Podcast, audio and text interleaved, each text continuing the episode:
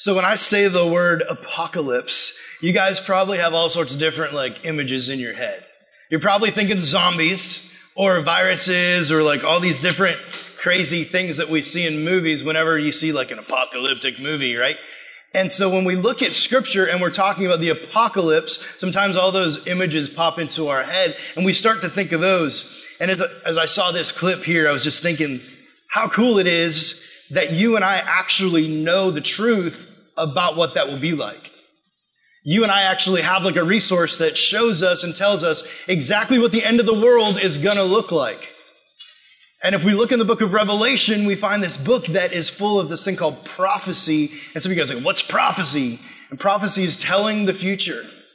And God in Revelation is telling us about this last ultimate battle. We've been talking about these epic battles in scripture and we're on our last two weeks. And so tonight, this is the last battle. And this one actually hasn't taken place yet. All the other ones we've seen are historical record of things that have happened.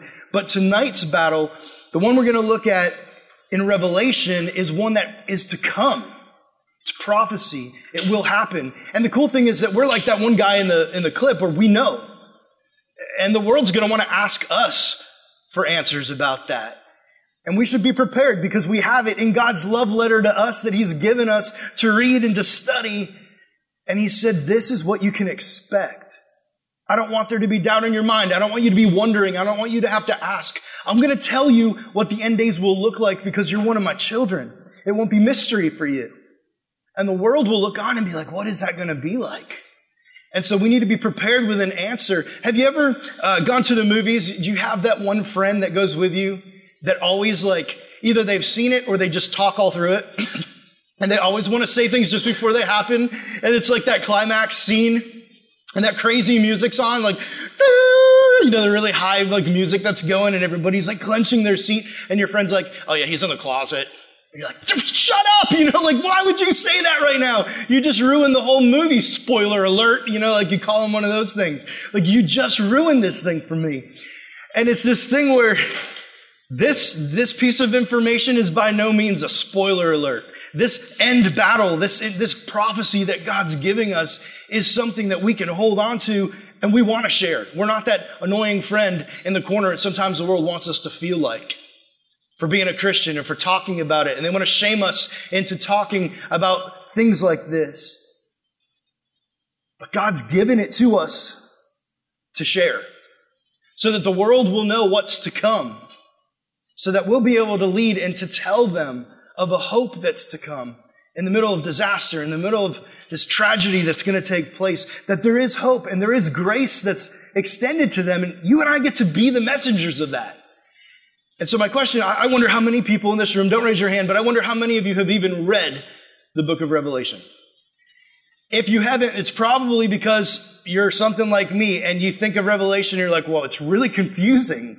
Like, how am I going to read this book and make any sense of it? There's like these crazy locust creatures that might be helicopters or something, and they're flying around, and I don't know. And then there's beasts and dragons coming out of the sea, and like stars, and and then there's a lampstand. What is the lampstand about? You know? And there's all these symbols because it's prophecy. But I want to encourage you, if you've never done a study through Revelation, to do it. There's some awesome studies I can help you find and get you a book to go with it, to walk you through it. There's some leaders in here that would love to study through that, I'm sure. And, and study through this thing because it's about what God's going to do.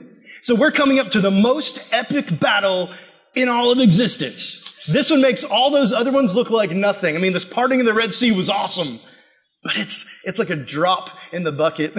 See what I did there? Compared to this battle that's coming up.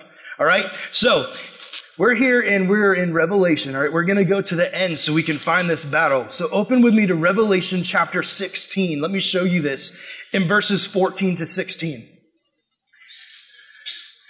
It says this For they are demonic spirits performing signs who go abroad to the kings of the whole world to assemble them for battle on the great day of God the Almighty. Behold, I'm coming like a thief. Blessed is the one who stays awake, keeping his garments on, that he may not go about naked and be seen exposed. And they assemble them at the place that in Hebrew is called Armageddon. You guys, I'm sure, have heard that word or seen the movie with the big meteor that's going to come and hit Earth, you know, like Armageddon with Ben Affleck.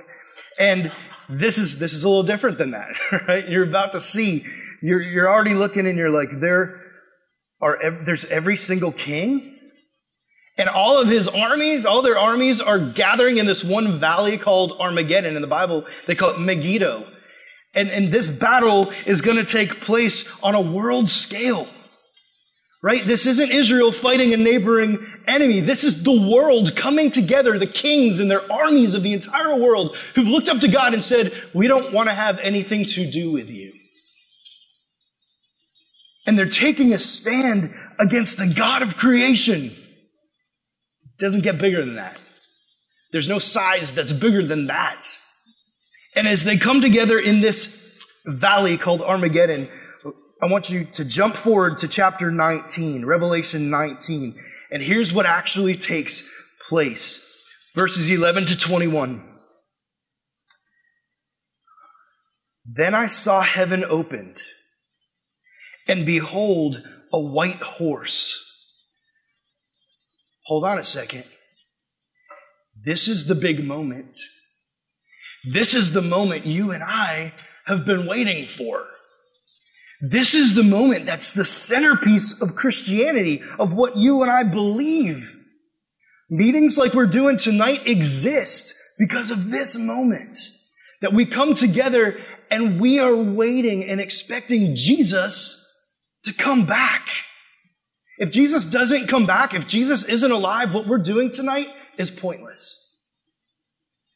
But here we see a promise that Christ is alive and he's returning. And this is the moment on this white horse that Jesus comes back and you and I look forward to it.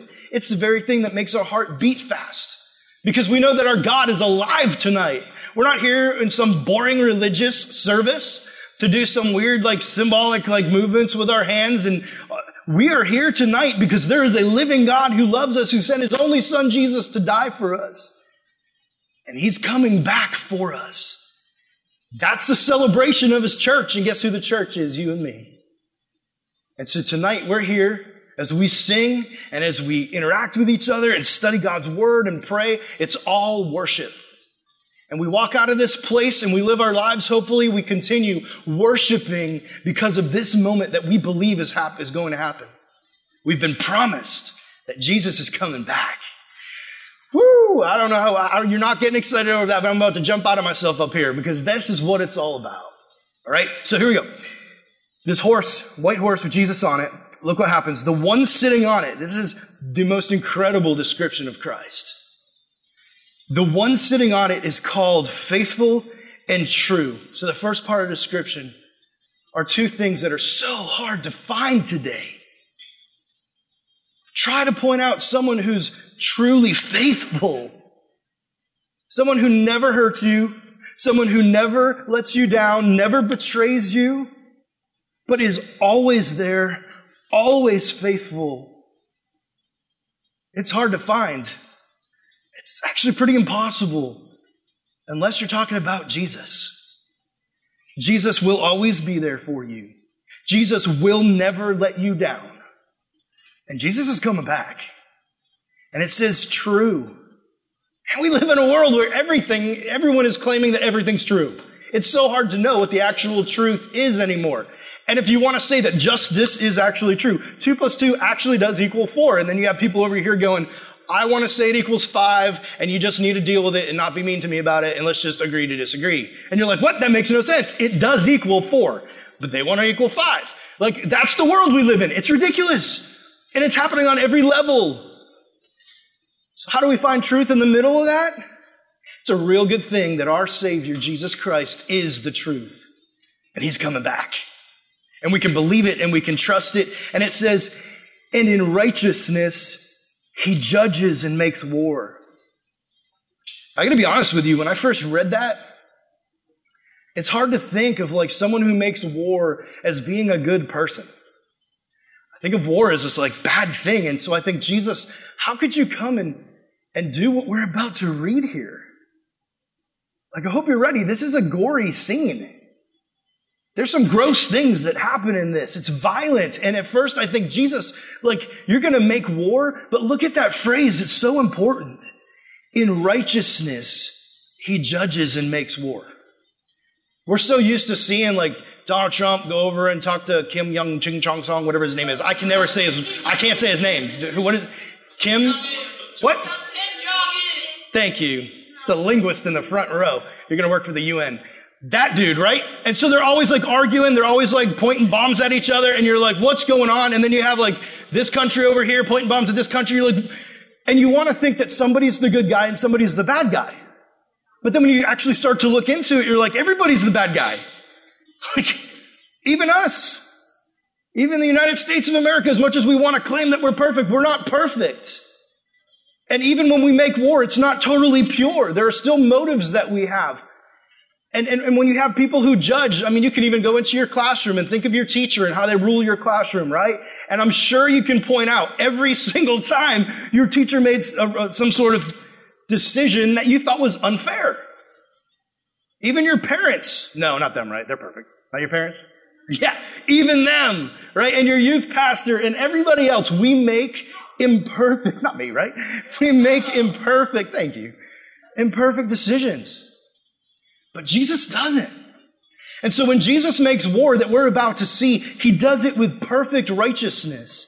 You know why? Because he's perfect. And he's attacking the thing that needs to be attacked, which is sin. There's no selfishness. There's no ulterior motives. It's just right. And so the war that Jesus makes here that we're about to see is a justified and righteous war. Then it says this about him his eyes are like a flame of fire. That's pretty cool. Like I'm, you guys know I'm a superhero nut, so I'm just trying to picture an awesome superhero with these like fire eyes. I don't know if that's exactly what it's saying here, but it does often refer in scripture when it says that someone's eyes are like fire, that they, they can see through things. Not like x-ray vision, but like see into your heart. Of course, Jesus probably does have x-ray vision too, but that's aside the point, right? Right? But he could see your motives. He knows what you're really thinking. Why is he so just? Why is he righteous? Because he's able to see right into you. He can see our sin. He can see our motives, the good and the bad. The Bible says that he can, he can look in and divide the marrow from the bone, which means like he can see straight into your heart.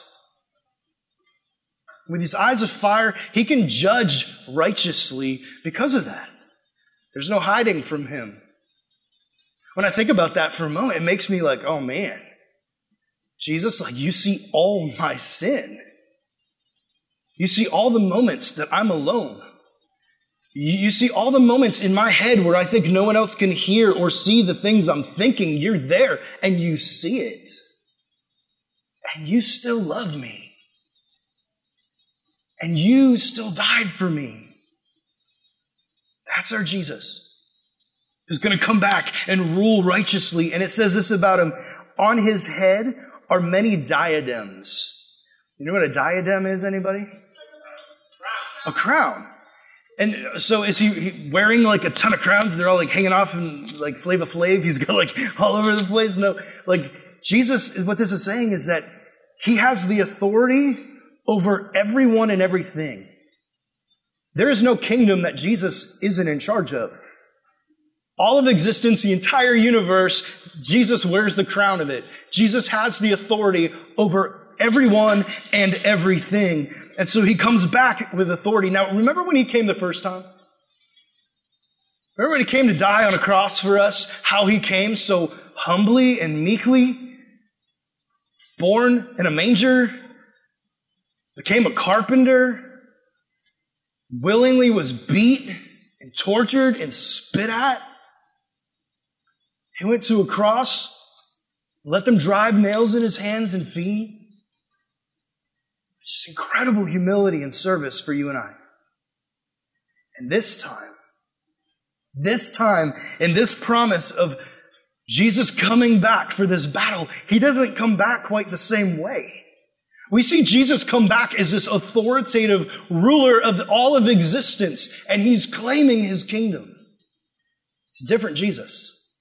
See, Jesus came to seek and to save the lost, but when he comes back this time, he's coming to reclaim what's his. and to deal with those who don't follow him. It's a real moment. It's something that's really going to happen to those who still stand as enemies to Christ. And so Jesus comes back and he's got these diadems and it says that he has a name written that no one knows but himself. In the Bible, that word name is used a lot and usually it refers to like a position, authority or title that Jesus' authority, you and I can't even comprehend his authority or his rule. And it says something really, really interesting next. He is clothed in a robe dipped in blood. Now, if you're just reading that for the first time, you're like, that's gross. like, what is going on here? But as we look at what Jesus did and remember who he was, what it's saying is that he has the right to do all of this because he died for you. Because Jesus came and took all of the injustice and the wrong and the sin that you and I made, and he made it right by shedding his blood. This blood, it says, that is on his robe. And just imagine with me for a moment.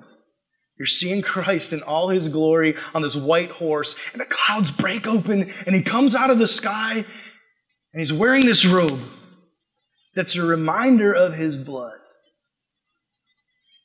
And now put yourself in the shoes of these armies who are all gathered together for the reason of saying, God, we hate you. We want nothing to do with you and we're here to do battle against you. And they see Jesus. And what's he wearing? That same blood, you're right, that same blood that he shed for them. So as they're standing here to do battle with him, they're being reminded, just in his, just the sight of him is reminding them, but I died for you. I've already given my life for you. And this blood is a, a reminder to you as you stand there and you tell me how much you hate me, that I've already died to pay for your sin and you just wouldn't accept. You didn't want to receive it. They can clearly see that. And the name by which he is called, it says, is the Word of God. If you look at that, that title there, the Word of God, word is actually verb, is what that means. And so when we call Jesus the Word or the verb of God, it implies that He's the action of God. He's the one who in the beginning created the heavens and the earth. He's the one who right now is holding and sustaining heaven and earth together. And He's the one who will come and rule and bring us into perfect unity with God. Jesus is at work tonight. And He's not just at work on that big, big scale we just talked about. You know, He's at work in your heart tonight. As you sit here and you listen to these words, Jesus is doing work in your heart. He's preparing your heart for tomorrow when you get up and you walk through the hallways at school.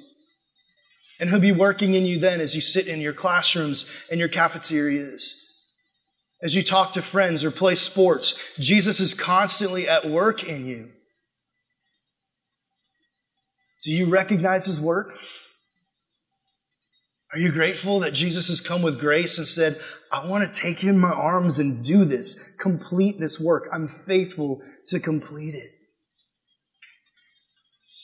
Then it says this next and the armies of heaven, arrayed in fine linen, white and pure, were following him on white horses. So, like, it's one thing to see Jesus on this horse in all his glory, right? It's pretty amazing. But then to know that he leads angel armies behind him. Like, the sky breaks open and it's just full of Jesus and his army. And these measly human beings are down here on their little horses or tanks or whatever we have at that point, spaceships, I don't know. And we're down here and we're looking up and we are so far outnumbered. That army is so far outnumbered compared to Jesus and his army. And it's really cool to think it's, he's not just an angel. He's not just some prophet. He is God Almighty who leads the angels into army against sin. I tell you, I don't want to be one of those soldiers on that battlefield. I don't want to be standing there that day when Jesus comes back to rule justly over us and give us what we deserve. Because our sin means that we deserve death. Not just in this life, but in eternity, I don't want to be standing with them. So Jesus comes back with his army, and it says he will rule them with a rod of iron, with justice and fairness. They don't even know what's coming at them, what they actually deserve. I skipped a verse, I'm sorry. It says, From his mouth comes a sharp sword with which to strike down the nations. How cool is it? Remember way back in the beginning in Genesis, where Jesus is, or the Son is there and he creates? How does he do it? What does he do? Does he pull out a hammer, this like heavenly hammer, and start like speaks it? It's his word is so powerful that if Jesus speaks, it happens. The entire universe comes into life because of his word. And now here, as he comes back, it's that same word, that powerful word that will annihilate, destroy, obliterate. You think of all the big words you can think of, but in a heartbeat, in a word, that army is laid to waste. They are massacred on the battlefield. With a word. We've seen battles up to this point where the Israelites didn't have to take out their sword. Like the sea splits open, it destroys Egypt, the walls fall down in Jericho. Like all these crazy things happen without a sword drawn. But here's just totally pure, sheer power that Jesus shows up and he says a word. the army's destroyed. If he could speak it into existence, why would they think? Why would we think that he's not powerful enough to bring judgment as well in the same way? And it says, He will tread the winepress of the fury of the wrath of God, the Almighty. Now, here's how a winepress works so you understand this image, all right? Here's what, here's what's happening as Jesus says this word and this army is massacred in front of him. It's like the olden days would take like these little barrels and they'd fill them with wine and they'd get somebody who was barefooted and they throw them in the barrel and they'd start dancing around. Right? And as they danced around, their feet would smush those grapes and the grapes would finally give out juice and the juice would flow and look really red. It would look like blood. And so it was this picture that they would use, this word picture, to describe what was going to happen in this battle.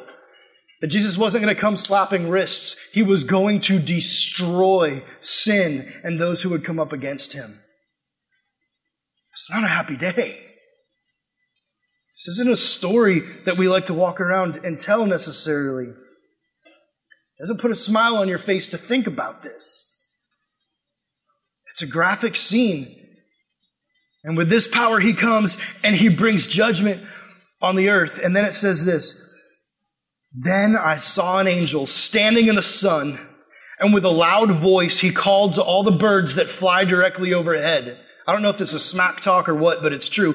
It says, Come, gather for the great supper of God, to eat the flesh of kings, the flesh of captains, the flesh of mighty men the flesh of horses and their riders, and the flesh of all men, both free and slave, both small and great. That in, in, a moment, as Jesus speaks this word and obliterates the army, it happens to all of them. Like everybody that's there is without excuse. The rich, the poor, the really strong and brave, and, and, and the cowards the ones that are kind of pretty good people and the kind that are totally just terrible people, all alike will stand there and without excuse, all of them will be guilty of sin because they've never followed Christ. Even the really good ones. And there will be an even, even playing field as Jesus speaks the word and they're destroyed. And the beast, and I saw the beast and the kings of the earth with their armies gathered to make war against him who was sitting on the horse and against his army. So here we see this end times ruler who's gone around and he's gathered up all of these kings who are following him, right? And, and, and he, as he gathers them to make war, says the beast was captured and with it the false prophet who in its presence had done the signs by which he deceived those who had received the mark of the beast and those who worshiped the image. He gets captured, right? And he's with this prophet. And the deal is that at the end times, they're gonna trick people. Like we're told, here's your warning. In the end times, their main objective is to fool you, to deceive you, to get you to follow them instead of God. I don't know if you already see that happening, but I think I do. As I watch churches who are voting to blatantly sin, as I watch denominations fall and say, the Bible isn't inerrant, it's not inspired, it's not perfect, it's just a good book. As I find it harder and harder to find a church to worship in when I'm away on vacation because so many are giving up the truth of this word. And you doubt that the, what this saying here is true? That the enemy is out there trying to deceive us and lie to us and get us to turn and walk away from the truth of God? Because it says in the end times, that's what's going to happen. And that's what they've been working on here. And look what, look what it says. These two were thrown into the lake of fire that burns with sulfur. There's a real place called hell. Nowadays, it is such a taboo word to say. It means you don't want to say it, right? People get mad when you talk about hell. You're that pastor if you say hell and talk about it on a stage. You get emails for it. But I'm going to tell you tonight, there is a real place called hell. And God has designed it as a place of punishment for those who have not believed in Him. It's a place where sin is punished for what it is.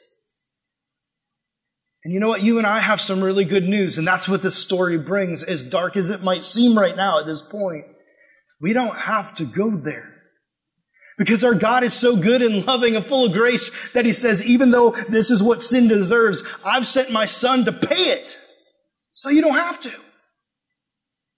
He's died for you so that you don't have to go to that place so that you can trust Him and follow Him and have eternity in heaven with God.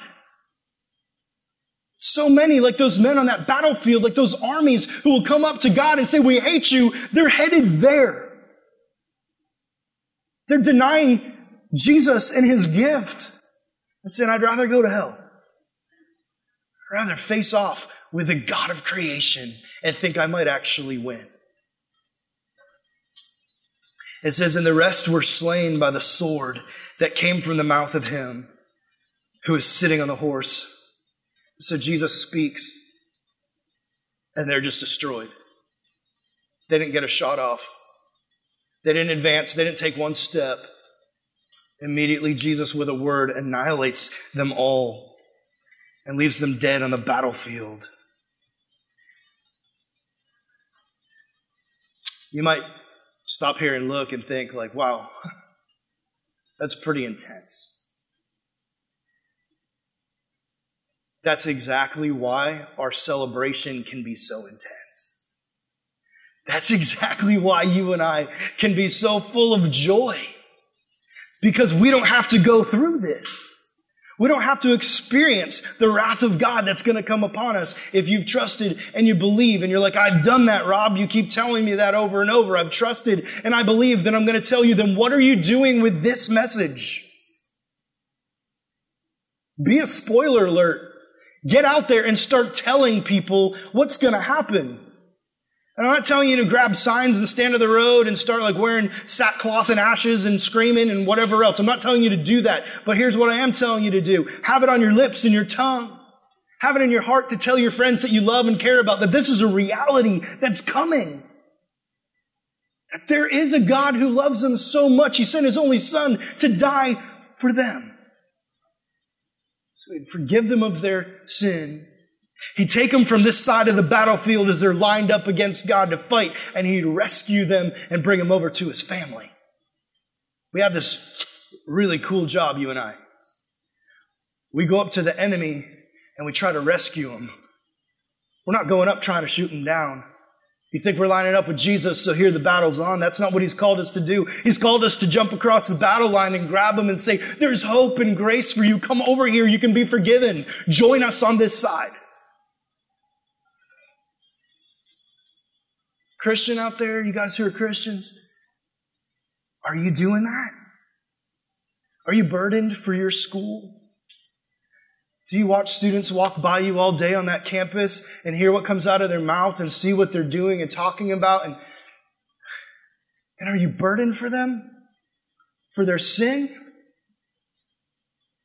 For their eternity? Will you step up and be a light on your campus and bring this message? People that play sports with you? Maybe your family as you go home. Are you burdened for the lost to hear? Kind of like that guy in the movie at the beginning. Like 30 times that kid asked him, and he was holding the truth right in his hands. He just never told. Don't be that guy. Be excited that Jesus is coming back and he's made a way for you and those around you to be made right with our God. Will you bow your heads and close your eyes with me?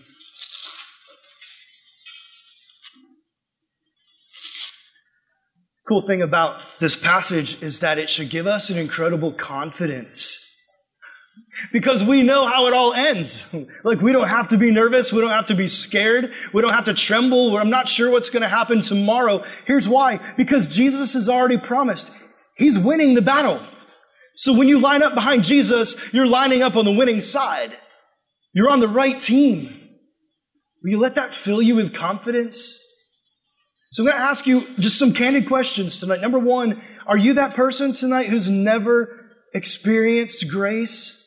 You've never asked God to forgive you of your sin? Like tonight, if that battle were to happen tonight, you'd still be one of the enemies waiting to be destroyed? Maybe tonight is the night that you want to be saved. You want to be brought over into the family of God. If that's you tonight, will you just slip your hand up in the air so I can pray for you? I need that. I want to be part of God's family. I want, I want that promise for myself.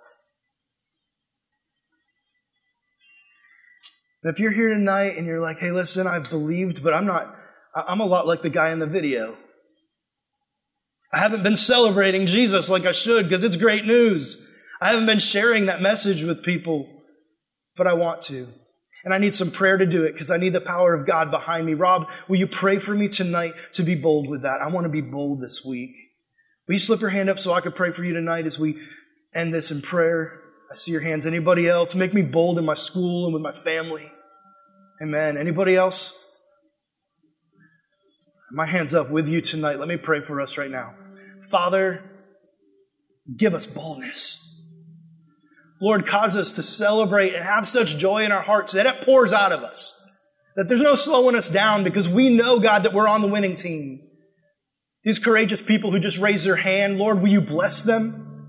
Bless them this week, tomorrow as they walk into their classrooms, tonight as they go home and talk to their family, as they text, as they have conversations. Will you be the topic on their heart and tongue? Cause us to want to share. Make us burdened for those around us. Father, we love you and want you to be glorified. Thank you for winning the war. It's in Jesus' name we pray. Amen.